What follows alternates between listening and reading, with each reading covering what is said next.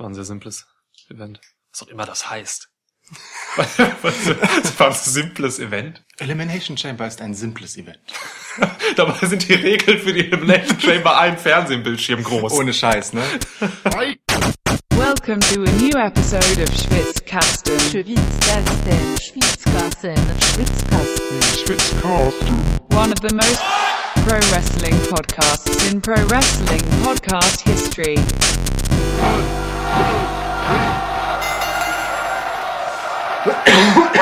Oh, alles übersteuert. Nimmst du schon auf oder wusstest du nur? Ähm, beides. Cool. Ja. So, wir sind voll gefressen. Stimmt. Wir haben Pizza gegessen, wir haben äh, Käsekuchen, den ich gebacken habe, gegessen. Wirklich sensationellen Käsekuchen, aber ähm, also er war gleichzeitig kulinarisches i-Tüpfelchen wie auch eine Gefahr, dass ich gleich einschlafe oder so. Also der Coup de Gras. ja. Okay. Ja, ich kann fünf Sachen gut. Käsekuchen ist eins davon. Was sind die anderen vier? Oder wirst du das jetzt auch Nö, so das Cliffhanger-mäßig in einer Serie Ja. von Podcasts Ja, verraten? werde ich, werde ich. Vielleicht sogar nicht mal die nächsten fünf, sondern einfach irgendwann über das Ja. Jahr verteilt. Ja, toll. So. Ah, aber über dieses Jahr verteilt, das ist schon mal Ja. eingegrenzt. Hervorragend. Ja, das kann ich sagen. Sehr gut. Also Käsekuchen Nummer eins. Also, wenn ihr wissen wollt, was, Nikl was die fünf Dinge sind, die Niklas kann. Gut kann, ne? Also ich kann vieles, aber nur fünf Dinge gut. Okay. Ja. Käsekuchen gehört auf jeden Fall dazu, das kann ich jetzt bestätigen. Danke. Okay. Cool. Ähm, ja, wir haben äh, das Event jetzt gerade frisch gesehen. Elimination Chamber liegt so gerade hinter uns. Ja. Der Käfig ist quasi noch in Be im Begriff abgebaut zu werden. Ja. Sie die Leute feuern Kofi Kingston noch an in Ja. diesem Moment. Es halt nach. Es halt nach, ja. Und ähm, dann können wir jetzt eigentlich beginnen. Ja. Ich äh, stell vielleicht direkt mal die Frage zum Einstieg. Halt das Event bei dir noch nach? Wird es nachhallen? Ganze Event wurde komplett reduziert auf Kofi Kingston. ich meine, ohne Scheiß. ohne Scheiß. Ich weiß nicht, was dazwischen war. Ich weiß nicht, wer mit in der Elimination Chamber war. Keine Ahnung, was es da für neue Tag Team Titles gab. ich weiß, Referee Tag Team Title oder so. Ich weiß es nicht, wirklich. Also Kofi Kingston hat ein Match gemacht. Was, was, was, Moment, Referee Tag Team Title. Ja, ja. Können wir uns bitte, okay, erkläre bitte, wie dieser ausgefochten wird. Ne, zwei Wrestler gehen in den Ring und zwei Referees stehen daneben und die Wrestler machen immer irgendwelche heftigen Sachen, die komplex aussehen. Irgendwie so ein, ein Pin, wo die eine Schulter so ein bisschen hochgeht und so und wer es dann zuerst halt entdeckt, das ist halt wie so eine Quizshow aufgebaut. Jeder Ref hat einen Buzzer und du drückst dann halt irgendwie, wenn, keine Ahnung, ein Pin falsch ist, weil die Schulter nicht unten ist oder so. Aber Referee Tag Team würde doch bedeuten, dass die zusammenarbeiten in irgendeiner Form, sich so abklatschen oder so. Ja. Das fände ich ganz geil. So Tag Team, Tag Team Referees fände ich eigentlich aber schon ganz geil. So im Sinne von, es findet so ein Pin statt. Ah, ich weiß nicht. Ich weiß nicht, ist das jetzt, ist das ein korrekter Pin? Mach du mal. Oder den anderen so einklatscht und der kommt dann und zählt. Oder ein Ref pinnt, äh, macht gerade den Count und so und einfach kontextlos rennt sein Tag Team Partner rein und tackelt ihn so weg und count und macht den dritten Count dann so. Und danach nehmen sie sich in die Arme, weil sie es zusammen gemacht haben. Toll. Geil. Ja, Tag Team Referees, super. Ja, das ist viel drin. Warum gibt es kein Referee Championship? Das wäre wirklich cool, wenn auch in einem Match ein zusätzliches Element der Spannung ähm, wäre, in dem auch zwei Referees gegeneinander antreten. wer das Match jetzt richtig callt oder so. Ja. Oder überhaupt, wer den Three Count macht. Das finde ich gut. Heath Slater würde gewinnen. Ja. Lass uns das bitte pitchen, die Idee, die gefällt mir. Ja. Referee Champs. Ist auch was, was ich so einfach weitergeben würde jetzt. Alles klar. Also, ähm, ähm, Chef Referee, äh, Hebner macht das ja nicht mehr. Aber Lettner ist noch bei Impact, glaube ich. Ist Ja. der noch bei Impact? Lebt der noch? Oh Gott. Also, er ist wahrscheinlich sehr alt. Ich glaube, Mike Kyoto ist. Mike Kyoto, genau. Meine, Mike Kyoto ist Senior Referee irgendwas. Ja, also Mike, äh, wenn du das, äh, wenn dir die Idee gefällt, Ja. nimm sie dir. Mach was draus. Nee, aber mal im Ernst. Also, du fragtest, was hängen blieb, so, es ist wirklich dieses, einfach dieses emotionale Finale mit Daniel Bryan gegen Kofi Kingston. ist krass, ne? Ja, Kofi Kingston hat die letzte Smackdown-Episode halt äh, quasi echt äh, dominiert. Ähm, und jetzt hat er einfach wirklich äh, die Hälfte des Elimination Chamber Matches der Männer in einem One-on-One -one gewrestelt, äh, in einem super Match, das davor ein bisschen fade war. Ja. Also schon krass, ja. Aber nein, natürlich ähm, blieb auch noch ein sehr guten, äh, sehr gutes Opener-Match hängen um die Women's Tag Team Titles oder wie Sascha sagen würde, the WWE Tag Team Women's Titles. Also man kann die Wörter beliebig irgendwie dahinstellen, glaube ich. Ja. Tag Women WWE World Teile? Heavyweight Title. Heavyweight kommt nicht drin vor. Hör auf, einfach beliebig Begriffe Referee. zu ergänzen. Okay. ja, genau. Also, aber ansonsten, was so dazwischen war, also die Chamber Matches haben das Event ja eingerahmt. Hm? Was so dazwischen war, da kann man einiges von vergessen. Und das, obwohl es insgesamt fünf neue Gürtelträger gibt nach diesem Event. Also drei so? Titel, drei Titel haben gewechselt. Ach so, es waren ja, Ja, und äh, fünf neue Hüften werden jetzt sozusagen mit Gold bekleidet. Habe ich das poetisch gesagt? ja, poetisch und schön. Gut, darauf gieße ich mir etwas Getränk ein. Ja. Ja, aber also, ne, oder wie ging's dir? Ich weiß nicht. Ja, Blieb, schon, blieb schon, bei dir mehr hängen? schon so ähnlich. Also es ist total verrückt, ne, dass ähm, ausgerechnet etwas, das quasi naja, so ein Unfall ist, ne, weil Mustafa Ali sich verletzt hat, äh, ist Kofi Kingston ja nur in dieses Match gekommen. Ja. Das ist, was am Ende hängen bleibt. Ähm, ich hatte ein bisschen gehofft, in Anführungszeichen, ganz, ganz blöd gesagt, dass ähm, das Elimination Chamber Match der Herren auch zum Ende hin so egal bleibt, wie es zu Beginn war. Es war sehr träge irgendwie, sehr dynamiklos, weil ich schade fand, dass das äh, Elimination Chamber Match der Damen halt nicht das Main Event war, wie wir es im Preview Podcast Opener hingestellt sogar, hatten. ja. Aber ich meine, der Opener ist im Prinzip, wenn man so will, schon das zweitwichtigste Match auf eine gewisse Art. Auf so. eine gewisse Art, Holt ja. ja ins Event rein und das haben sie wirklich gut gemacht. Also ich fand das äh, Women's Elimination Chamber Match war direkt erstmal ein krasses Highlight Ja, vorweg. ja, mit mehreren Gewinnern, ne? Absolut. Hatten ja. wir noch, äh, während wir es gesehen haben, direkt gesagt so, äh, viele Mädels haben uns echt überzeugt. ja, Ähm, allen voran eigentlich würde ich sagen Mandy Rose und Sonja Deville. ja, definitiv. Ja, das kann man so sagen. Ne? Das waren ja auch, das waren die ersten, die äh, in der Kammer waren und das waren die letzten, Die belieben. die noch quasi dann gegen die Gewinner gekämpft haben. Genau äh, wie halt ähm, Ja. Sasha Banks und Bailey. Also Ja. die beiden Teams, die das Match begonnen haben, haben es auch beendet. Ja.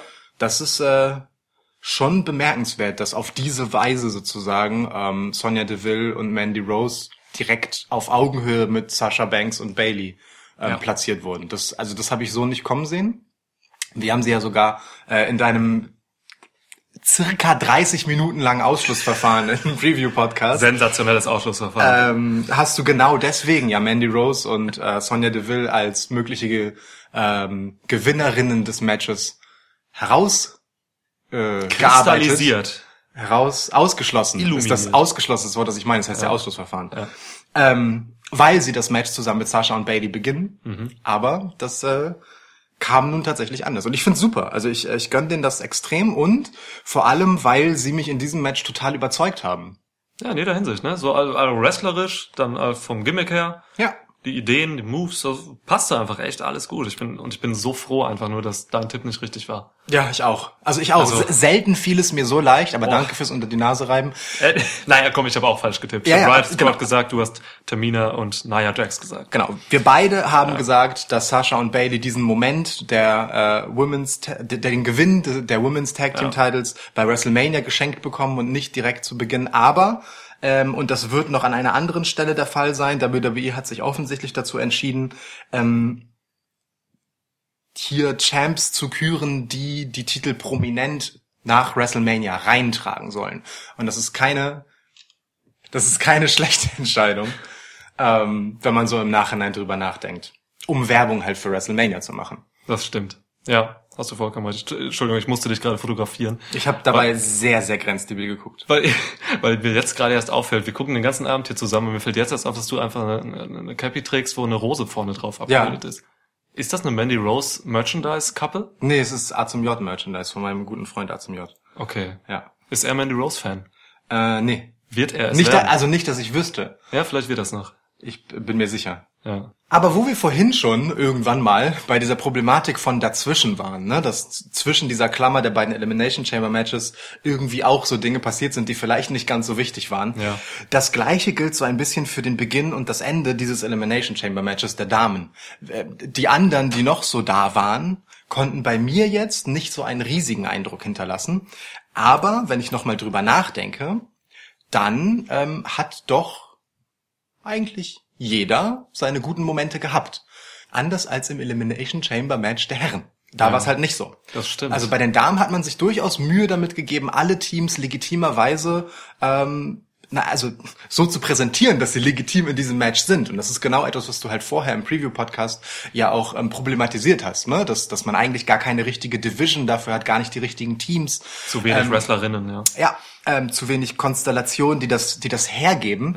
Äh, und da hat man bei diesem Match doch durchaus stark den Fokus drauf gelegt, dass jedes, Ma äh, jedes Team einmal kurz zeigt, dass sie zu Recht da sind. Und das ist gut gelungen aus meiner Sicht. Ja, das stimmt. Sogar die Iconics so, ne? Die tendenziell vom Standing her als schwächstes Team da reingingen. Ja, definitiv. So, ähm, konnten halt echt in einem in mehreren Segmenten überzeugen. Sie Ja. hatten sogar eine Phase, da haben sie für irgendwie zwei Minuten dominiert oder so. Ja. Und das passte echt alles. Sie hatten war auch unterhaltsame Momente auch. unterhaltsam, definitiv so. Es, gab halt auch in dem Match ähm, wenig Sloppiness, so, ne? Mhm. Also es echt wenig Fehler.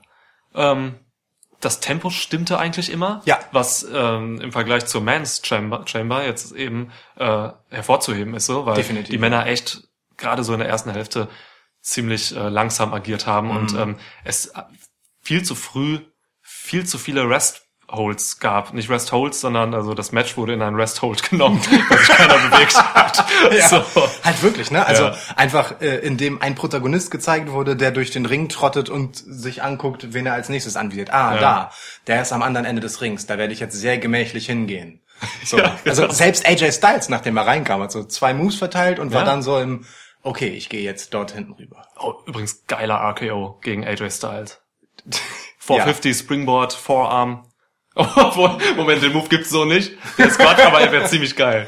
Ähm, es, ich glaube, es sollte nur ein äh, Springboard Forearm werden, Ja. den Randy Orty, Ra- Randy Orty dann einfach äh, in ein RKO verwandelt hat vom Springboard. Ziemlich geil. Random Orty. Ja, ran, random Orty. Randy Orty. Aber bleiben wir doch erstmal beim Ja. Chamber der Damen.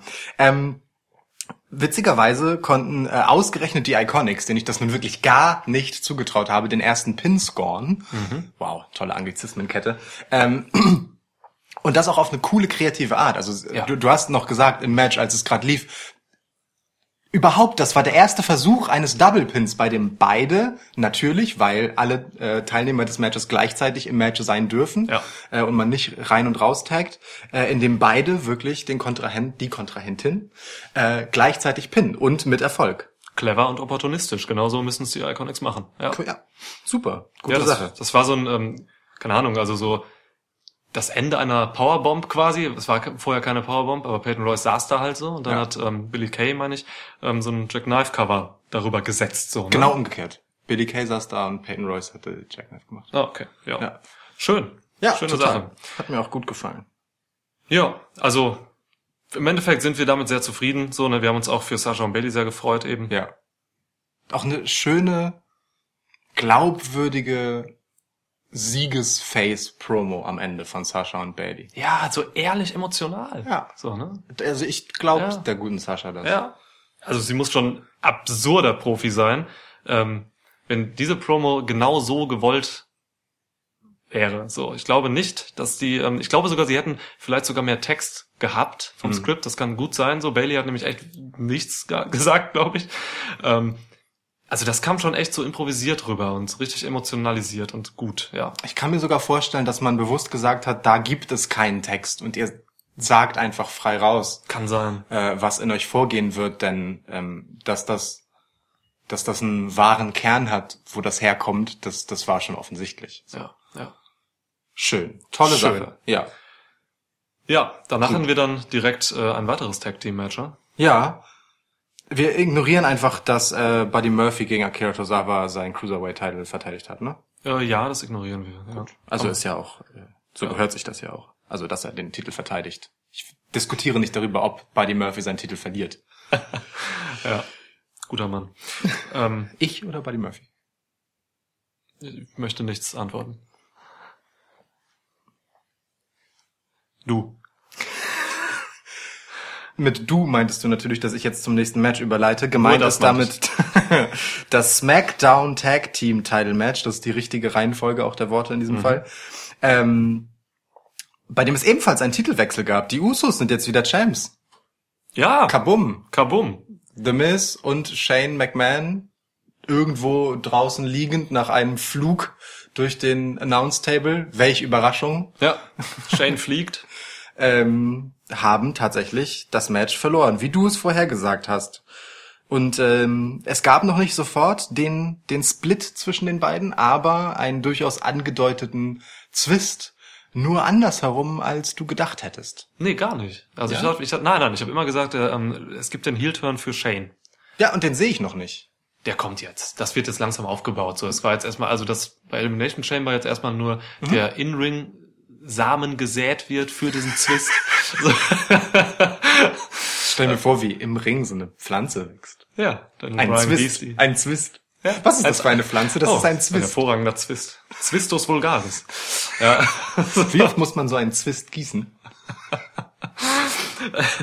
ähm, wo war ich? Ach ja, genau. Der, der Heel-Turn von Shane wird damit, glaube ich, angedeutet. Ähm, Miss hat das Match verloren und war danach sehr schockiert. Mhm. Ja, und jetzt kann man halt in, bis WrestleMania theoretisch da irgendwie eine Story rausbauen, dass äh, Shane jetzt irgendwie angepisst ist von, von Miss und äh, ihm das halt in die Schuhe schiebt. So. Weil im Backstage-Segment nach dem Match war ja Miz erst einmal der angepisste, auch der wütende. Von und sich, Shane, ja. genau, und Shane war der mh, ihn väterlich beruhigende. Also hier war sozusagen, Mhm. also hier sah für mich zumindest es eher erst einmal danach aus, als würde Miz wieder zurückturnen und nicht Shane. Aber mal sehen. Mal sehen, was. Ja. die nächsten Wochen bringen. Bis WrestleMania ist es ja noch ein bisschen Zeit. Ich glaube, äh, zum Zeitpunkt der Aufnahme dieses Podcasts 48 Tage. 49 Tage äh, wurde bei Elimination Chamber eingeblendet. Ein war Tag ist gestern, seitdem ja. vergangen. Insofern, das gibt noch ein bisschen Zeit, die Geschichte zu erzählen. Ähm, du hattest recht, du hast das Match richtig getippt. Ähm, sie nehmen sich diese 48 Tage, um diese Story zu erzählen und nicht erst ab Fastlane, wie meine Theorie quasi dann gewesen wäre, ein Stück weit. Ja. Denn ich hatte mit Miz und Shane gerechnet als Sieger hier. Aber gut, die Usos haben wieder Gürtel. Ja. Gute Sache.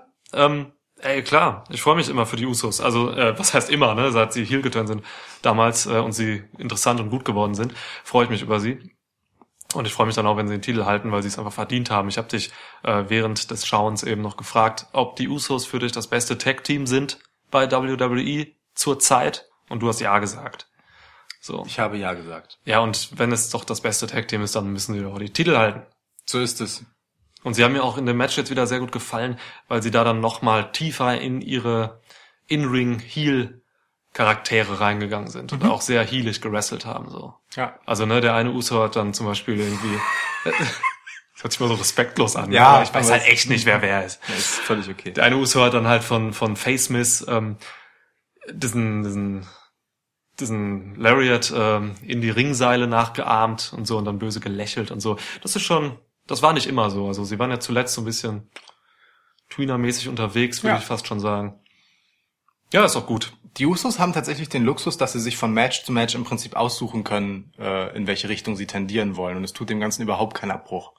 Wir müssen Nuancen ändern nur. Ne? Genau, in ihren Promos sind sie einfach, wie sie immer sind, so hart auf eine Art, so, Hart. von, von der Attitüde auch.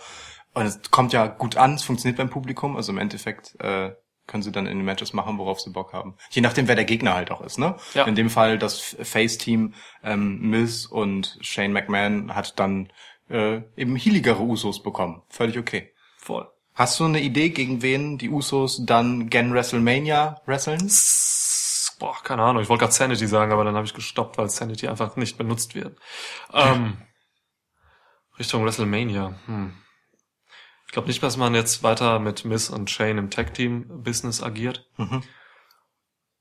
Boah, keine Ahnung, ey. Es ist noch Zeit bis dahin. Die können da noch was. Es ist, es ist noch Zeit. Ja, ich hab können sogar so Leute wie Heavy Machinery und so ranziehen. Keine Ahnung. Ich habe jetzt auf die Schnelle auch keinen keinen Kandidaten, bei dem ich sage, ja, die werden es bestimmt.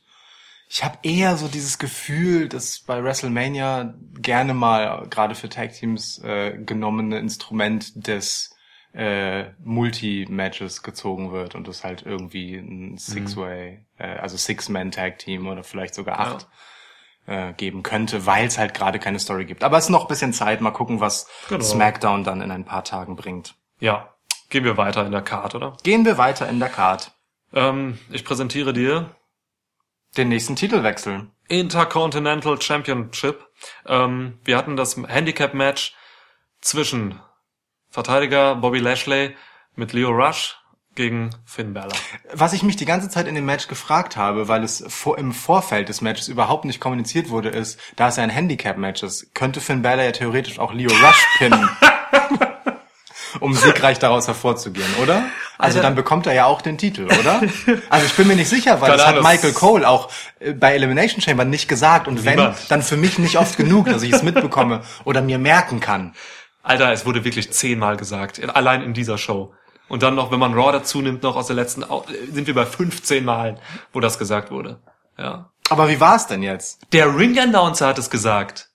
Ja, selbst der Ring-Announcer hat es gesagt. Er hat gesagt, als Leo Rush rauskam, hey, wenn Leo Rush gepinnt wird, gewinnt Finn. Und ist es jetzt passiert eigentlich? Es ist passiert. Finn Bella hat Leo Rush gepinnt. Und was ist dieses K-Fape? ist Wrestling eigentlich abgesprochen? Keine Ahnung, war ein bisschen seltsam. das Das Match war dann auch wirklich echt relativ uninteressant so. Mhm. Ich weiß nicht, hat mich jetzt nicht so vom Hocker gehauen. Ich fand Auch auch, gar nicht viel zu, zu sagen. ja, also ich fand auch, die, die Kommentatoren haben es so als genialen Schachzug von Finn Balor dargestellt, als er dann Leo Rush gestellt, also quasi von Lashley isoliert hat und gestellt hat, um ihn dann alleine zu bezwingen, in Anführungsstrichen.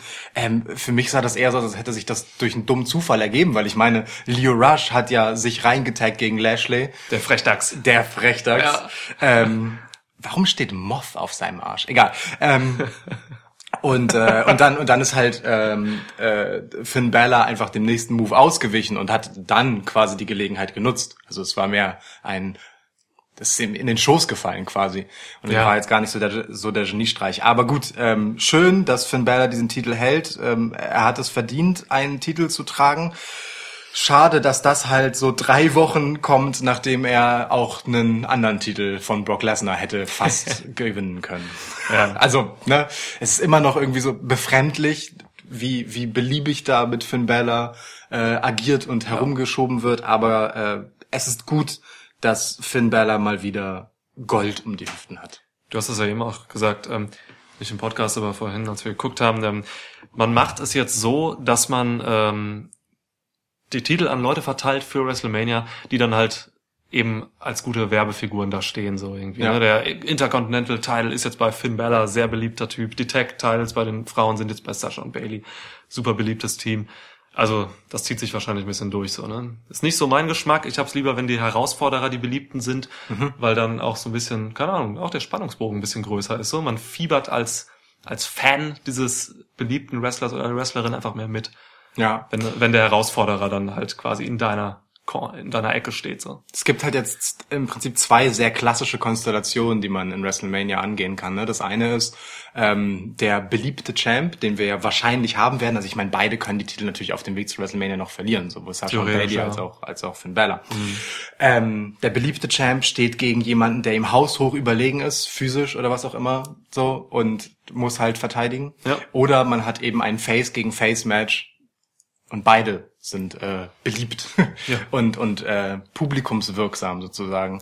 Ich bin gespannt, welche Wege da gegangen werden. Ich hoffe, dass man äh, den Weg des äh, physisch überlegenen Gegners nicht bei den Damen wählen wird, weil ich Nia Jax und Tamina nicht bei WrestleMania sehen möchte, wenn es sich nicht verhindern lässt. Das stimmt. Ich glaube, Nia Jax lässt sich irgendwie nicht verhindern. Keine Ahnung. Der wem denn so? Also gut in Nee, nicht im anderen. Konstellation. Ja, Ja, Es gibt ja auch noch die Singles Division ja. Bei den Frauen, hoffe ich. das hoffe ich auch. Ja. Ähm, mal so gefragt, äh, wieder zwei Matches zurückgesprungen, aber ähm, haben sich ähm, Sonja Deville und Mandy Rose für dich als WrestleMania-Gegnerin für Sasha und Bailey qualifiziert mit ihrer Performance in der Chamber? Ja, voll. Nicht nur in der nicht nur in der Chamber so. Also ich bin ähm, weniger kritisch auch im Vorfeld der Chamber, als du es bist mit den beiden. Ähm, für mich haben sie halt äh, Kompetenzen ziemlich gut aufgeteilt. So, Mandy Rose ist einfach ähm, ein super Charakterdarsteller, Darstellerin. Ähm, dafür im Ring nicht so stark, aber Mikrofon und Sonja Deville ziemlich andersrum. also sie ist Ja. halt echt im Ring eine Wucht so. Ja. Beide sehen, haben halt absolut den Look, Ja. äh, um Main Events zu machen. Also looktechnisch sind die beiden ganz oben auf. Klar, und diese Chamber hat jetzt einfach nochmal bestätigt, so dass sie einfach auch, ja, wenn's, äh, dass sie einfach reif dafür sind. Hm. Wahrscheinlich brauchen sie noch Konstanz. Ja, klar, natürlich. Also ähm, wie gesagt, ne, die äh, In der Woche davor fand ich sie noch nicht so überzeugend. Da hat Mhm. sich Mandy einfach ein sehr, sehr mittelmäßiges Match geliefert, äh, geleistet. Aber jetzt in der Chamber hat sie halt ein aus meiner Sicht fehlerfreies, starkes Match geliefert. Also insofern mal gucken. Vielleicht äh, sind sie bereit für die großen Momente. Diese Four-Chamber-Woche war wrestlerisch sowieso irgendwie für einen Arsch. Ja, So ja. Ne? Ruby Riot hat auch so ein Kack-Match gemacht gegen Nikki Cross und so. Und das, also als wenn die Leute sich irgendwie geschont haben für dieses, für dieses Pay-Per-View, obwohl es eigentlich ein unwichtiges ist. Auch, also generell standen die Shows ja überhaupt nicht im Zeichen des Wrestlings und des Elimination Chamber Pay-Per-Views, sondern ähm, der Geist, Becky Lynch, Ronda Rousey Ja. und äh, Charlotte Flair schwebte halt über allem. Was heißt schwebte über allem? Nahm die Hälfte der Shows an. Ja. So, ne? ähm, da ist es vielleicht auch nicht so verwunderlich. Wie Becky einfach Ronda und Charlotte mit diesen Krücken vermöbelt hat. Genau da sind wir jetzt. Alter Schwede. Also das müssen wir ja fast vorwegnehmen, weil, weil das Match war halt nicht existent. Es gab ein Match dazu, ne? Ronda Rousey gegen Ruby Riot. Aber danach. Das Match ging knappe anderthalb Minuten. Also Ruby Riot wurde absolut. Es gab vor dem Match ein Interview mit Charlotte Flair. Das war länger als das Match zwischen Ronda Rousey und Ruby Riot. Ei, ei, ei. Wir haben noch im Preview-Podcast davon gesprochen, wie schön es für Ruby wäre, wenn sie hier jetzt ein bisschen als Gefahr für Ronda Ja. dasteht und so. Sie aber pusht bis zum Limit. gar nichts davon ist passiert. Ronda hat sie einfach abgefertigt. Eine Minute noch was. Zack, tschüss, weg mit ihr.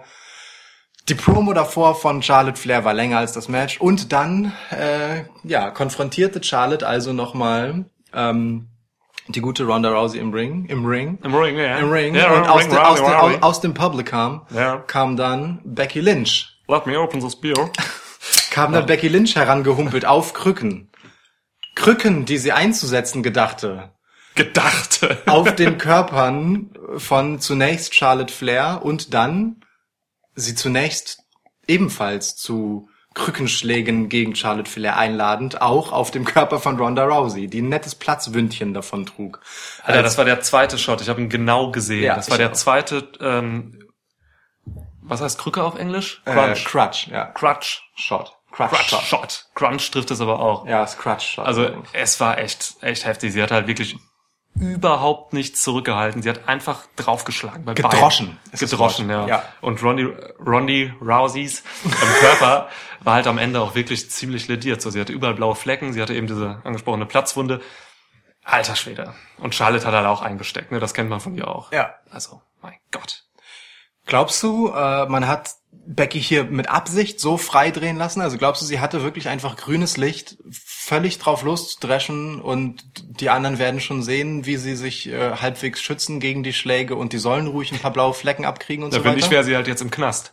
Weil das halt gefährliche Körperverletzung wäre. Nein, also aber so, da, dass es Ja. auch in, in der Wildheit geplant war. Ich, ich glaube schon. Ja, ich denke also auch. die sind, alle drei sind, naja, also alle zwei, ich sag mal, Ronda nehme ich ein bisschen raus, aber gerade Becky und Charlotte sind Profi genug, dass sie in solchen Situationen sich nicht von irgendwas treiben lassen und dann auf einmal zu hart Ja. agieren. So, das ist, ähm, das war schon so abgesprochen, das, das, das fragt man vorher. Ronda sagt, hey klar, hau drauf. Und dann Aber- haut sie da drauf. Ähm, der Verletzungsengel bei Becky Lynch, völlig klar, ne? Man hält sie damit ein bisschen raus vor WrestleMania, wrestlerisch. Ja. Äh, minimiert damit das Verletzungsrisiko, weil sie ist halt noch sicherer als Ronda Rousey im Prinzip gesetzt.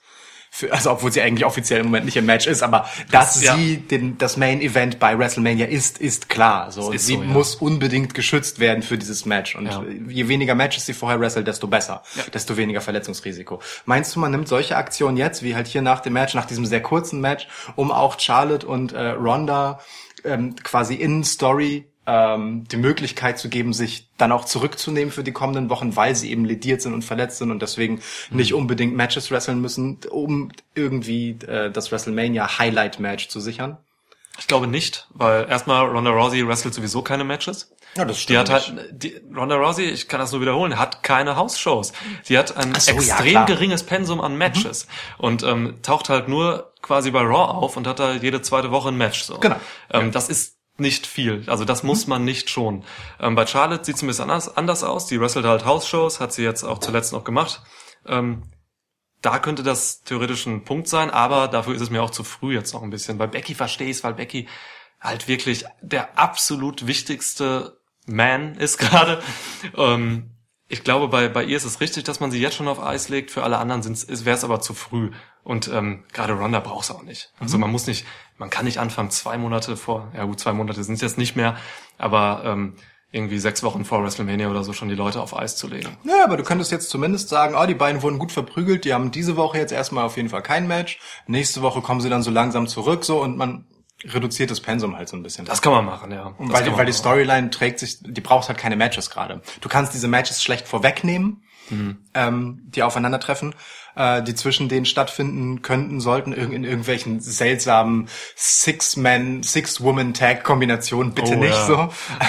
ähm, du kannst die Story wunderbar einfach über Promo-Segmente erzählen und dann ist halt auch okay, wenn sie verdroschen wurden und deswegen keine Matches gegen irgendwen anders wresteln, Ja. der weniger, ich sage mal, äh, sicher vielleicht als Worker ist und dann tatsächlich eben eine Verletzung riskiert. Aber ohne Scheiß, jetzt gerade im Fall Ronda Rousey.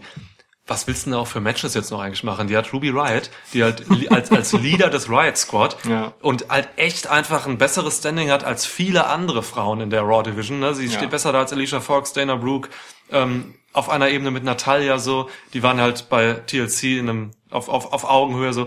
Also da, da ist nicht viel äh, Besseres als Ruby Riot jetzt noch so vom Standing her als Gegner für für Ronda äh, für Ronda Rousey und das ist schon ein Problem. Also ich finde es wirklich skandalös, dass man Ruby Riot ähm, da jetzt so miserabel gesquasht hat. Hat nicht Ronda Rousey im Prinzip wirklich ungefähr alles, was die Women's Division bei Raw hergibt, schon geschlagen? Gehe ich fest von aus, ja. Ich glaube, ehrlich gesagt, ja. Nikki Cross fehlt hier noch. Jetzt, Ja, gut, die ist ja. neu. Ja. Und Das Lacey Match Evans, sollte Lacey man, Evans. das Match gegen Nikki Cross sollte man vielleicht in Rondas Interesse verhindern. Ja, ja, ja, genau, also nicht, dass, nicht, dass ich mal mitbekommen hätte, dass Nikki Cross jemanden verletzt hätte, aber ist das noch Wrestling oder nur noch durchdrehen? Wir wissen Aber pass genau. auf, ähm, Lacey Evans fällt mir gerade ein. Stimmt, die kam ja einfach bringen. kurz raus. Sie hatte einen Auftritt bei Elimination Chamber, ja. Das sie war kam raus. strange. Ne? Eine, Kam einfach zwischen so zwei Werbeblöcken irgendwie einfach Ja. rein und ging wieder raus. Und ich habe eben noch eine Insta-Story gemacht, wo ich kurz angekündigt habe, also dieses Ding, äh, ähm, ich baue das Set auf, Lukas kommt gleich, hi, Schwitzkastenzeit. Und ähm, da habe ich noch gesagt, ich bin Lacey Evans. Du hast es, glaube ich, noch gar nicht gesehen, ne? Es müsste jetzt ziemlich wir klingen für dich, weil ich, Ich, warum ver ich vermeide äh, Social Media Ja. äh, nach Pay-per-Views vor, bevor ich sie gucke. Ja, ja, ich auch. Ich habe es zugehalten, aber nur oben auf Story geklickt. Ja, und dann ja. habe ich mir als Lacey Evans verkleidet. Oh, ich habe Angst davor jetzt, ehrlich gesagt. Ja. ist keine richtige Verkleidung. Okay. Egal. Aber auch hier wieder der Hinweis, Leute, folgt uns mal auf Social Media. Wir haben ähm, bei Instagram und Facebook und Twitter ein paar gute Sachen am Laufen. Ja, Immer mal wieder. Wir freuen uns da auf euch. Ja. Okay, wo waren wir? Ach ja, wir waren beim äh, Raw Women's Title Match, das der erste Titel, der verteidigt wurde Mhm. äh, an diesem Abend, also wenn man jetzt mal Buddy Murphy außen vor lässt, aber Buddy Murphy verteidigt immer. Ja. Auch Ronda Rousey verteidigt eigentlich immer bisher. Gut, haben wir das auch hinter uns gelassen, oder? Also Genau, äh, ja, weiterhin weiterhin bleibt die Geschichte zwischen Becky Lynch, Ronda Rousey und Charlotte Flair das große bestimmende Thema, selbst bei einem Pay-per-View, wo äh, Charlotte und Becky eigentlich nichts zu suchen gehabt hätten. ja. Leidtragende davon Ruby Wright in diesem Fall. Aber das wussten wir vorher schon, dass äh, sie einfach nur da reingeworfen wird, weil Ronda irgendeinen Gegner braucht. Ähm, und jetzt wissen wir, sie brauchte irgendeine Gegnerin, damit Charlotte einen Grund hat, sich neben den Ring zu setzen bei dem Match, damit man Becky auch wieder dort auftreten lassen kann und die Geschichte auch bei diesem Pay-per-View platzieren kann. Das ist der einzige Grund, warum es Ruby Riot in diesem Match gab. Ja, und das finde ich scheiße. Dann nehmt doch Dana Brooke mal an. Nimmt wirklich Dana Brooke, ja. Ja. Da wäre genauso klar gewesen, wer das Match gewinnt. Gehen wir weiter. Gehen wir weiter. Viel bleibt nicht mehr, ne? Nee, zwei Matches noch. Dein Lieblingsmatch des Abends Ja. ist das nächste. Braun Strowman gegen Baron Corbin. Ist es für dich ein ähm, vielleicht ein Wermutstropfen, dass du das Match richtig getippt hast und ich nicht? Auch das gibt mir kein Wermutsglück. Das Wermutsglück. Das Ein Wermutsglück. erotischer Reiseroman von Niklas Pott. Ein erotischer Reiseroman. Ja. Ach du große Güte, das klingt ja fürchterlich. Das Wermutsglück. So ein Typ, der einfach immer rumwandert und Wermut erntet auf seinen Wegen durch das Allgäu. Und dann halt, aus Wermut macht man, glaube ich, Gin, ne? Ja, ich glaube schon. Oder Wacholder? Nee, Wacholder machen wir aus Wacholderbeeren. Ja, Gin, genau. Macht dann immer Gin daraus und dann wird's halt erotisch. Ja, Toll, ja. Wermutsglück. Auf Suff wird dann geballert. Okay, cool. ähm, Also Baron Corbin äh, besiegte Braun Strowman in einem No Disqualification Match, weil zuerst Drew McIntyre und dann noch Bobby Lashley rauskam. Alte Leier.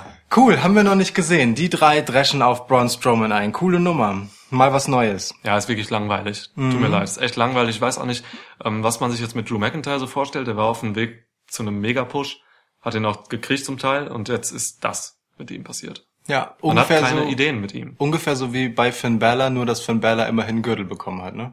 Ja. Aber auch direkt wieder zwei Etagen tiefer geparkt. Aber auch der Gürtel bei, bei Bella hat jetzt irgendwie gar keine gro- große Wirkung, hat kein großes Momentum. So. Es ist- Nee, klar. Also, ne, der das muss er dem noch geben. Der IC-Title ist schon geil, aber er ist, der IC-Title ist immer wahnsinnig abhängig von seinem Träger und wie dieser Träger ihn trägt. So, Ja. der war bei The Miz halt richtig stark zuletzt. So, ähm, bei Rollins war er auch stark, möchte Ja. ich sagen.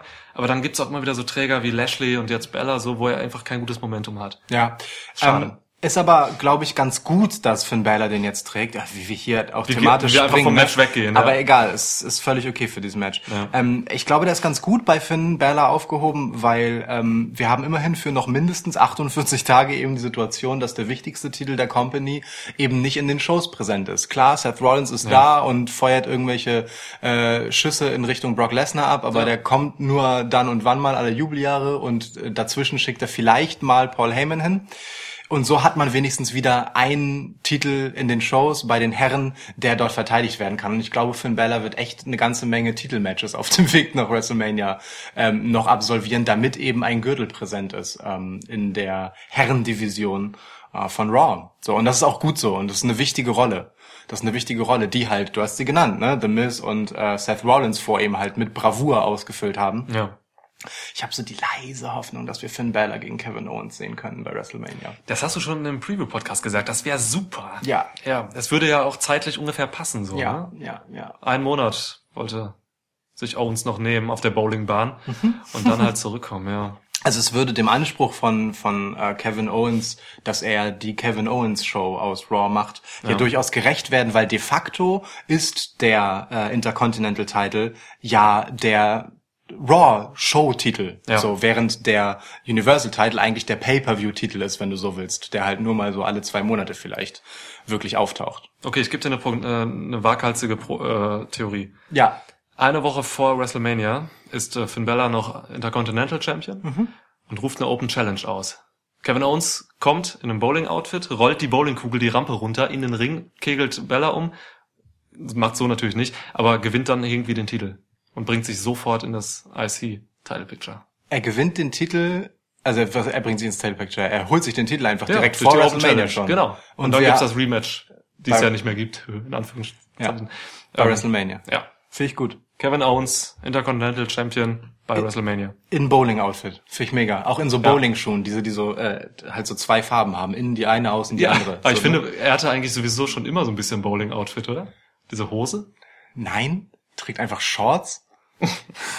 Das, Was trägt, Bowling? Shorts, er trägt einfach verdammte Shorts, auf der KO steht und darunter halt so eine Kompressions-Leggings-mäßige Ding. Kompression. Na, du weißt schon. Ja, ja. Leggings. Ja, aber man trägt doch Shorts beim Bowlen, oder? Nee, da trägt man doch lange Hosen. Keine Ahnung. Weil man auch so mitunter mit dem Knie äh, übers Parkett rutscht. Man rutscht doch nicht. Ach so, doch. Nein, doch schon. Ich kegel halt, wenn ich mal, also ich mache beides nicht, aber wenn dann kegel ich. Okay, Aber Bowlen, ich dachte, das ist erstmal auch so ein Shorts. Ich werde das recherchieren. okay. Bitte unbedingt. Glaube die bis dahin aber. Danke. Obwohl ich sehe jetzt so komische beige, so Khaki-Hosen sehe ich. Bei Bowlern, ja, stimmt, du hast recht. Vielleicht gucke ich mir Lesser Raw nochmal an, wo man Kevin Owens bowlen gesehen hat. Ich glaube auch, Kevin Owens ist äh, der absolute Maßstab dafür, wie man richtig bowlt. Sowohl was Outfit angeht, aber au- als auch Haltung und Technik. Vor allem aber auch Trash Talk beim Bowling. Ja, Ja. stark. Meinst du Trash Talk ist so im richtigen Bowlingsport? Gibt es Leute, die sich Bowling so gerne in ihrer Freizeit angucken? Ist Trash Talk da irgendwie, also guck mal das so, weil, weil Leute sich so geile Sprüche an den Kopf werfen beim Bowling? Keine Ahnung. Wird es Bowling, Bowling- übertragen? Bestimmt. Bestimmt. Also nicht in Deutschland, das weiß ich. Nein, sicherlich in nicht, aber vielleicht. Irgendwie so im, äh, im US-Randfernsehen, bei The Zone gibt's doch bestimmt auch eine Bowling-Übertragung.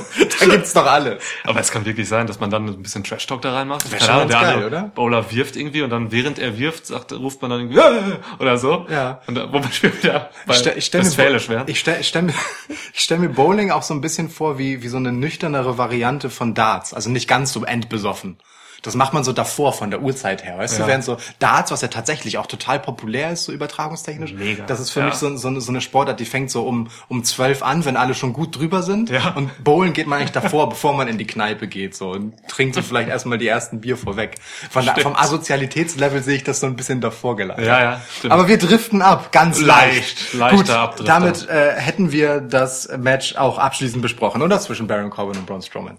Ähm, wir müssen vielleicht noch nachreichen, dass wir fest davon überzeugt sind, beide, dass Baron Corbin ein Vampir ist. Ja. Wirklich, das ist Stellt so euch, krass. d- stellt euch einfach vor, Baron Corbin würde so seinen Mund aufmachen und es würden se- seine beiden oberen Eckzähne länger werden. Alles andere kann genau so bleiben, wie es jetzt ist. Alles, die Baron Weste, Corbin, die Tattoos, das Hemd, Baron Corbin ist ein Vampir. die Mimik, das, die Posen, Die Musik, die Moves, alles. Ja. alles. Baron Corbin ist ein Vampir. Achtet drauf, er ist einfach Ja, ein Vampir. drauf. Oder habt ihr Baron Corbin schon mal bei Tageslicht gesehen? Alle so, hä? Oh, nein, Mann, krass. Genau. Mindblowing Schwitzkasten. Ist so. Ja, Main Event. Geht das schon als Verschwörungstheorie durch? Nee, ne? Wir haben einfach nur, wir haben einfach, sind einfach nur die ersten, die sein Gimmick verstanden haben. Äh, ja, es sind Fakten einfach, die wir jetzt gerade aufdecken. Von wegen Lone Wolf und so. ja. Lo Lone Bat. Ja. Don't bet. Ähm, eine Sache vielleicht noch. Braun Strowman wurde am Ende äh, von Wer ist das denn? Ja, also es ist es, es geschah folgendes. Äh, es wurden Stufen von außerhalb des Rings im Ring positioniert, auf die stellten sich dann äh, Drew McIntyre und ähm, Bobby Lashley und äh, Baron Corbin. Baron Corbin, genau, der Vampir.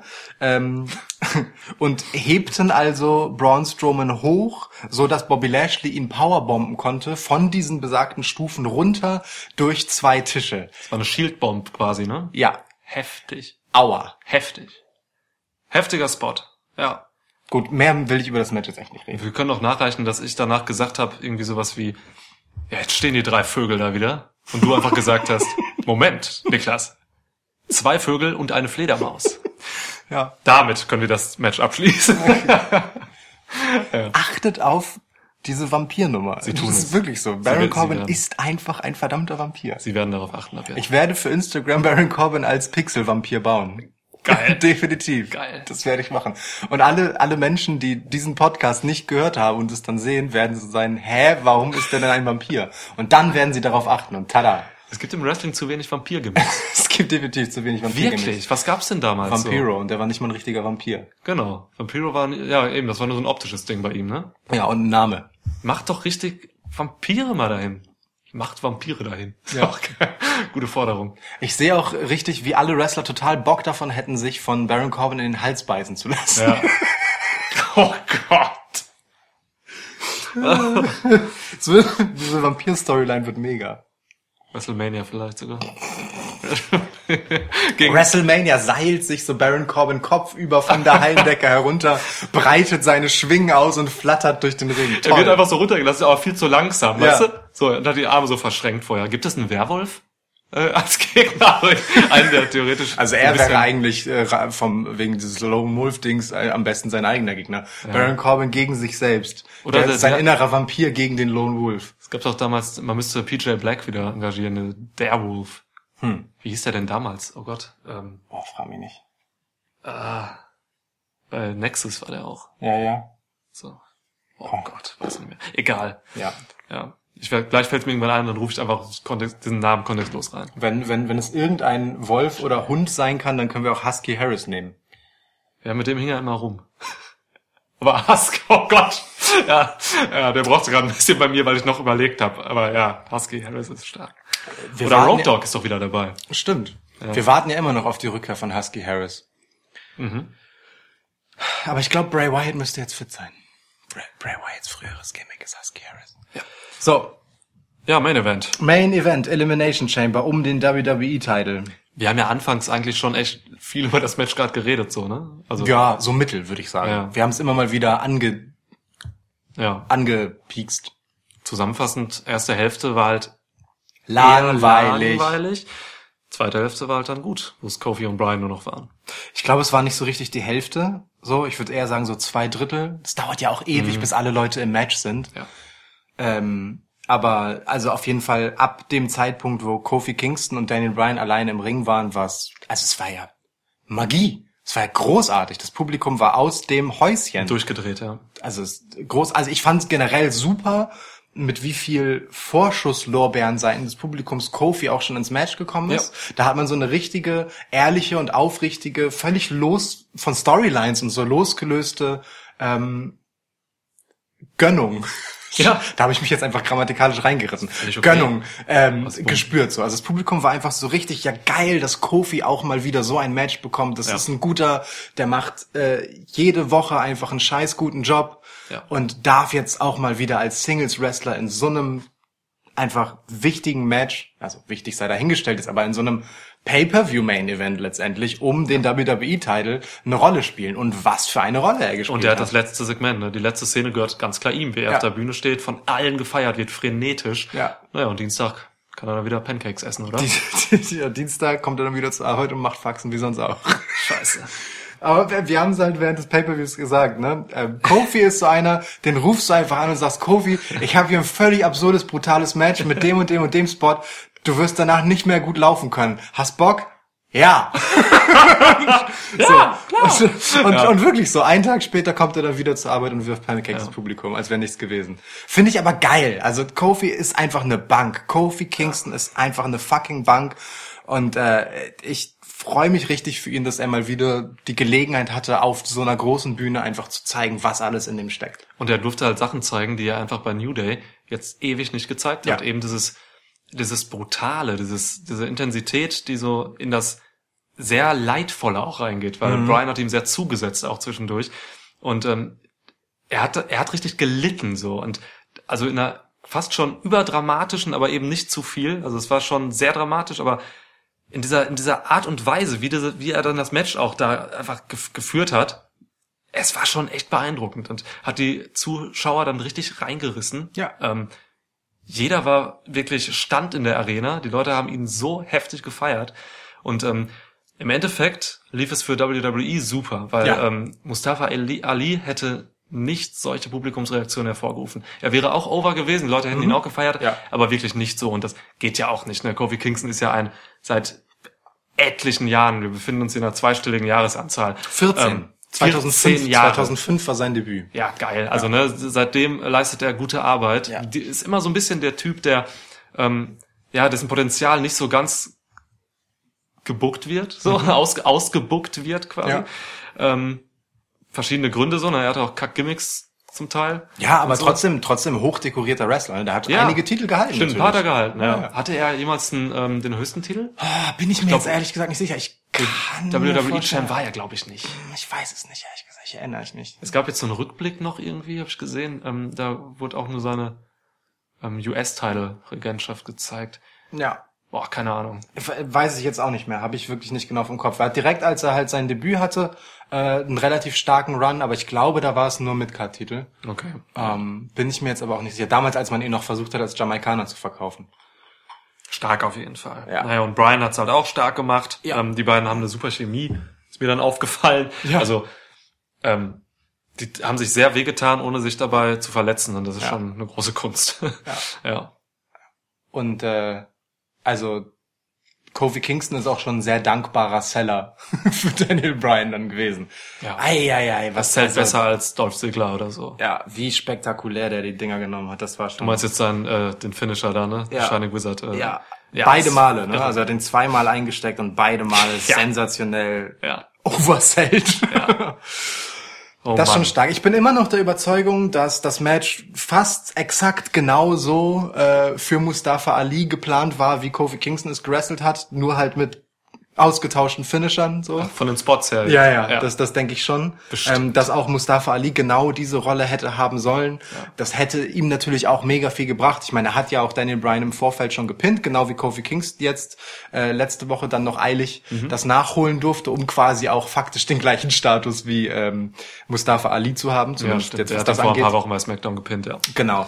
Ähm, und für Mustafa Ali wäre es natürlich eine super geile, vielleicht die Fresh Start Geschichte schlechthin gewesen. Ähm, quasi aus dem Nichts von 205 kommend äh, da direkt in diese Main Event äh, Region gepusht zu werden und da so sein Mann zu stehen in so einem Match. Ja. Aber das hat Kofi jetzt übernommen und mit, mit Bravour gemacht und ich bin mir sicher, dass das ähm, Mustafa Ali natürlich auch nicht schaden wird letztendlich. Ähm, fürs Match und für das Event war es halt, das hast du richtig gesagt, gut, dass es Kofi war, weil das Publikum von den ersten zwei Dritteln des Elimination Chamber Matches gut angelangweilt war. Es war sehr ruhig. Ähm, und erst als sich dann Kofi und Daniel Bryan gegenüberstanden, wachten sie so richtig wieder auf und waren emotional bei der Sache. Das war, Ja. wäre mit Mustafa Ali wahrscheinlich echt nicht so stark gewesen.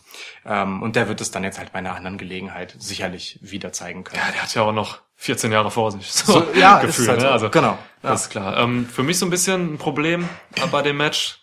Es gab halt Verlierer, ne? Also nicht Ja. nur Leute, die gepinnt wurden, Ja. sondern es gab halt wirklich Verlierer. Allen voran, es hat uns sehr gewundert, Samoa Joe, der als erster ziemlich äh, schnörkellos einfach ausgeschaltet wurde. Samoa Joe, legit der gefährlichste Mann in diesem Match. nicht in dem Match auf der Welt. Nein, aber jetzt mal im Ernst. Ja, ich meine Also- das ernst, auf der Welt. Ja. Okay, also aber von seiner Darstellung ist Samoa Joe, und wir haben es im Match noch gesagt, ne? Boah, Samoa Joe ist einfach so ein Typ, der muss irgendwann auch mal was gewinnen. Ja. Jetzt äh, kann er die ganze, also es ist bemerkenswert, dass er noch keinen Titel gehalten hat, haben wir gesagt, äh, weil er diese unglaubliche Gefahr ausstrahlt und jeden immer äh, quasi jederzeit ausschalten kann. Ja. Dass der noch keinen Titel gehalten hat, ist eigentlich schon verrückt. Aber er verliert halt immer in den wichtigen Momenten und zack, wirklich so eine Minute später oder so, ist er halt äh, von AJ Styles eliminiert worden. Super schnörkellos, einfach nach einem Finisher, zack und raus. Auch ohne Murren und Knurren irgendwie ganz, äh, Ja. ganz unspektakulär. Er hätte noch einen vernichten können oder so, wenigstens irgendwas, Ja. aber es kam nichts. Er ist einfach gegangen und das ist, das ist schon hart. Also Samoa Joe könnte, wenn es schlecht läuft, halt ähm, so ein bisschen das Bray Wyatt Schicksal erleiden, ähm, dass du halt jemand bist, der halt auf den ersten Blick keine Titel braucht, weil er eben was bringt, was andere nicht bringen und damit überzeugt. So, ähm, aber irgendwann, irgendwann brauchen diese Typen dann auch Titel, um halt einfach irgendwie legit weiter diese Typen sein zu können, so Ja. und diese Gefahr auszustrahlen. Sonst bist du halt immer der Typ, der eigentlich gefährlich ist, aber Genau. am Ende, wenn es drauf ankommt, immer verliert. Genau. Bray Wyatt hat man dann mal irgendwann, ähm, war das nicht auch ein Elimination Chamber Match? Ähm, den SmackDown-Title gegeben, den WWE-Title. Das war dann auch cool, aber wirkte schon mehr wie eine Geste und Ja. nichts, was den Charakter konstituiert oder irgendwie wirklich weiterbringt. So. Der Run war dann ja auch nicht von Dauer. Nee, absolut. War genau, es war ein kurzer Run und ich habe Angst, dass, dass sie das mit Samoa Joe auch machen. Ja. Wir hätten, wir haben beide wirklich, wir haben gefleht, dass er in dieser Fehde, dieser langen, monatelangen Fehde mit AJ Styles irgendwann mal den Titel hält. Ja.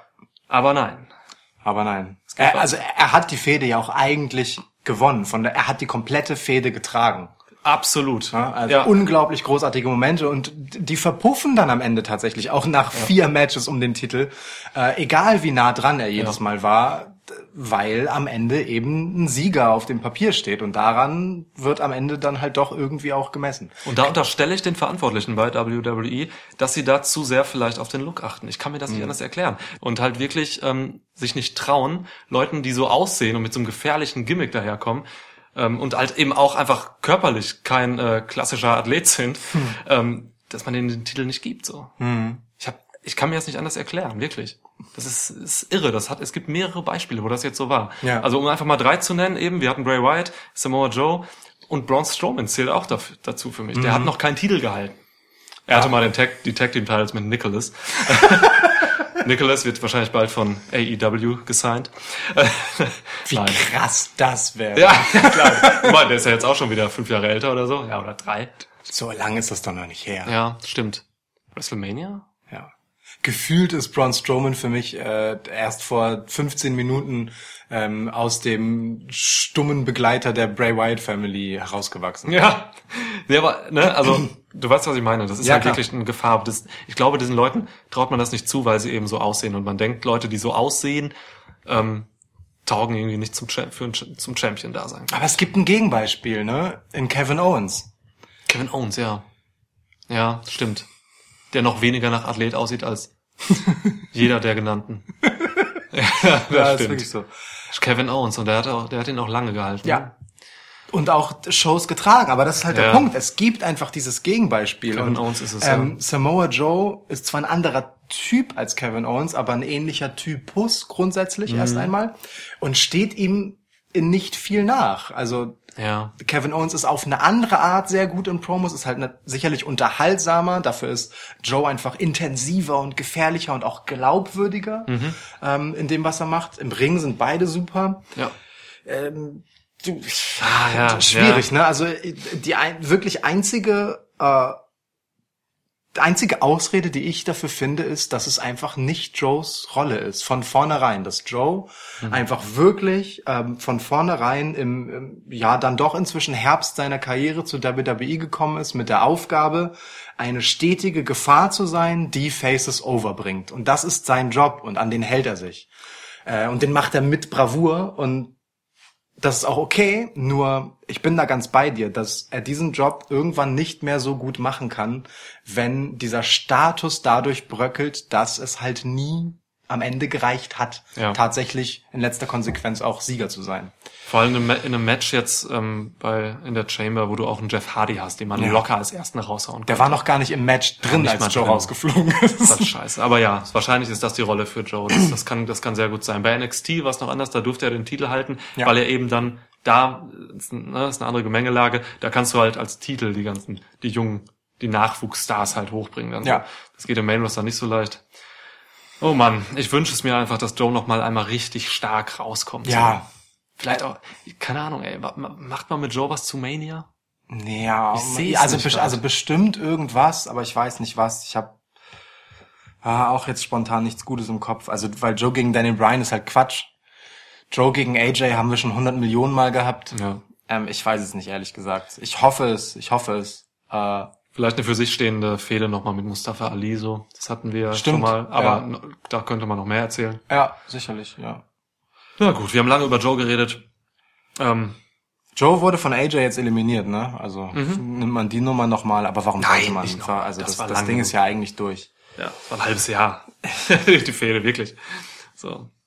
Ja, ansonsten, ähm, keine Ahnung. Also Randy Orton, Randy Orton hatte ein paar gute Spots so. Ja.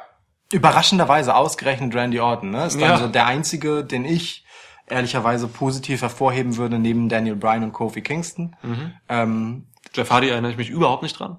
Keine Ahnung, was er gemacht hat in dem Match. ah, da hatte diesen Swanton auf ähm, AJ Styles Ach ja. von von von äh, von der Box, von der Elimination Ja, Chamber und Box AJ lag auf quasi. dem Turnbuckle oben. Genau, genau, genau. So, da hat er so eine Swanton Bomb, also so eine quasi Swanton Bomb, nicht ganz. Ich glaube, ich habe Jeff Hardy auch ausgeblendet, weil er dieses ekelhafte Netzhemd getragen Das hat. war wirklich ganz schlimm. Er sah einfach aus wie eine 90 wie alle 90er Boyband Outfit Klischees auf einmal. Also 80 Prozent von denen hat er sowieso immer. Ja. Und da, da war jetzt noch dieses Netzhemd oben drauf. Furchtbar. Ja, übrigens, wir haben uns äh, während des Schauens eben gefragt, warum Jeff Hardy immer so ein Tuch hinten in seiner in seiner Hosentasche stehen hat. Weiß das Das ist jemand? bestimmt irgendwas aus den 90ern. Wenn jemand das weiß, bitte schreibt uns über Social Media, was das denn soll. Ja, mehrere Knoten sind da auch drin. Das frage ich mich auch, was das Ja. soll. Sind es mehrere zusammengebundene Taschentücher? Keine also, Ahnung. Ich weiß nicht. War ja Magier vielleicht mal und das ist eine alte Magierhose, wo noch dieser Zaubertrick mit dem ewiges Taschentuch raus. Und der ist, der ist halt gescheitert und das, das ist jetzt für immer da dran. Ja, Kann auch sein, dass er kein guter Magier war. also wer das weiß, ähm, bitte schreibt uns ähm, bei Facebook, Twitter oder Instagram. Schwitzcast heißen wir Witzcast dort heißen wir überall und äh, der Gewinner bekommt eine Überraschung im nächsten Podcast. Ah, okay. Na gut. Ja. Ich habe bis zuletzt ja gedacht und gehofft, dass äh, das Elimination Chamber Match eins ist, wo es irgendein Gimmick-Happening gibt. Also es gab es ja irgendwie in keine Matches, dass irgendwas Überraschendes wirklich passiert ist. Ne? Alle Matches waren in sich geschlossen, mit Ausnahme jetzt des No Disqualification Matches, wo halt Drew McIntyre und Bobby Lashley sich eingemischt Ja. haben, aber das ja mit Ansage in No Disqualification. Bemerkenswert übrigens, dass Braun Strowman in seiner Heelzeit genug Leuten das Leben schwer gemacht hat, dass niemand rauskommt, um ihm zu helfen, wenn er von drei Leuten niedergemäht wird. Aber gut, egal. Ähm, äh, selbst im Elimination Chamber Match jetzt ist einfach nichts passiert zwischendurch, dass irgendwer von außen eingegriffen hat, dass das Licht ausgeht und Bray Wyatt erscheint. Oder der und, Taker. Und den Laden rettet. Ähm, dass Kane sich durch den äh, Ringboden nach oben äh, ein Loch in den Ringboden reißt und Ja. irgendwen in die Hölle zieht. Nichts davon ist passiert. Finde ich aber auch gut bei so einem Match. Das, eigentlich möchte ich, dass solche Matches immer geschlossen bleiben. Ja. Also Matches, die Ja.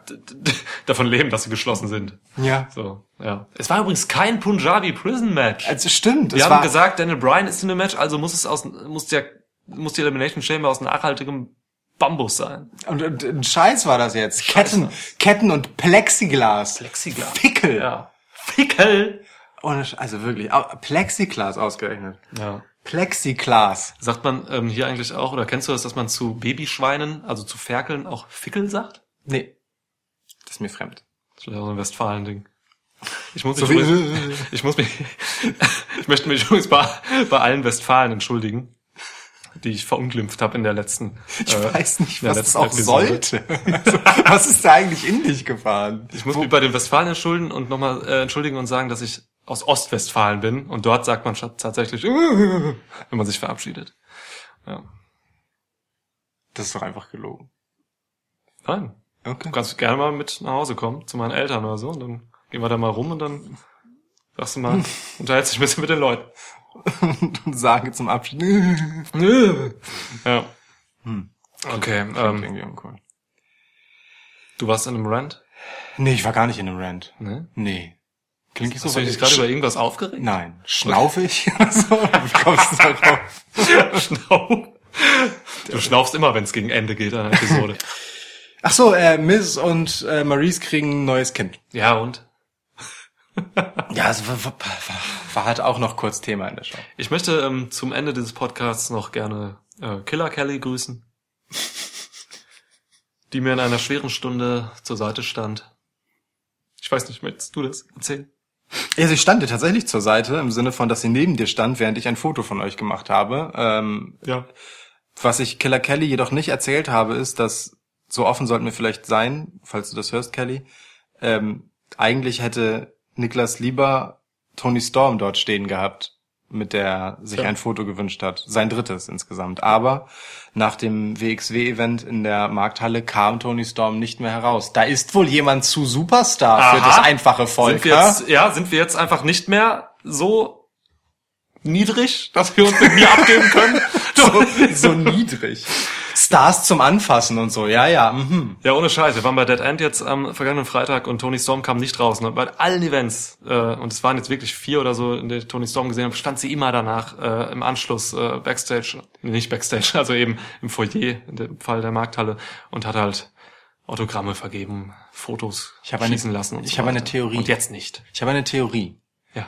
Ähm, ich könnte mir vorstellen, dass WWE Merchandise Exklusivdeals ähm, macht und dass sie ihr eigenes Merch sozusagen nicht bei so Events äh, von anderen Promotions verkaufen darf und deswegen einfach nichts davon hat, sich daraus zu stellen, weil sie halt niemandem irgendwas mitgeben kann. Für Sie Geld. hätte mir einiges mitgeben können. da braucht sie kein Merch für. Sie hätte einfach da sein können. Sie hätte tanzen können. ja, ja, okay. Ja, aber Killer Kelly hat ihren Platz eingenommen, die übrigens auch ein WWE NXT UK Star ist, genau wie Walter, der auch da stand. Also die standen da alle. Ja, Also die beiden. ähm, ja, schade. Aber Tony Storm ist nochmal ein größerer Star als Walter oder Killer Kelly. hatte David Starr nicht auch einen Auftritt bei NXT UK? Hm, nicht, nee, ich Nee? glaube nicht. Der, ähm, der fädet gerade mit äh, John Devlin, aber in einer anderen Promotion. Ah, okay, deswegen. ja, deswegen weil John ja, Devlin okay. auch außerhalb von NXT ähm, noch Matches macht. Ja, und ja, so. ja. Die machen ja grad- die meisten bei NXT UK. Genau. Aber die beiden haben gerade echt eine geile Fehde. David Starr und Jordan Devlin. Übrigens, Jordan Devlin, ähm, für die Leute, die noch kein NXT UK geguckt haben, es lohnt sich unter anderem auch wegen Jordan Devlin, der, ähm, da lege ich, lehne ich mich weit aus dem Fenster, das beste Moveset hat unter allen WWE-Wrestlern. Das müsst ihr euch mal reinziehen, So. wirklich. Der Bruder, der kleine Bruder von Finn Balor. Genau, ja. Ganz andere Statur als sein Bruder, ist ein bisschen witzig. Ja, Äh, ganz anderer Typ wrestlerisch. ja, voll. Nur das Gesicht ist ähnlich. Ja. ja, interessant. Gute Show, guckt's euch an. Gut, ich glaube, wir kommen bald mal zum Ende, oder? Wir sind schnurstracks auf dem Weg dorthin. Man könnte sagen, auf der Road to WrestleMania haben wir gerade eine Ausfahrt genommen Richtung Ende. Diese ekelhaften Road to WrestleMania Phrasen. Und es wird noch besser, weil der nächste Pay-Per-View ist ja Fastlane. Das heißt, Autowortspiele sind vorprogrammiert. Scheiße. Wir gehen nicht mit angebremsener, angebremsener Handziehung. Handziehung in den nächsten Podcast, sondern mit Vollgas, ähm, wie wir das immer machen. Wir schalten quasi einen Gang hoch.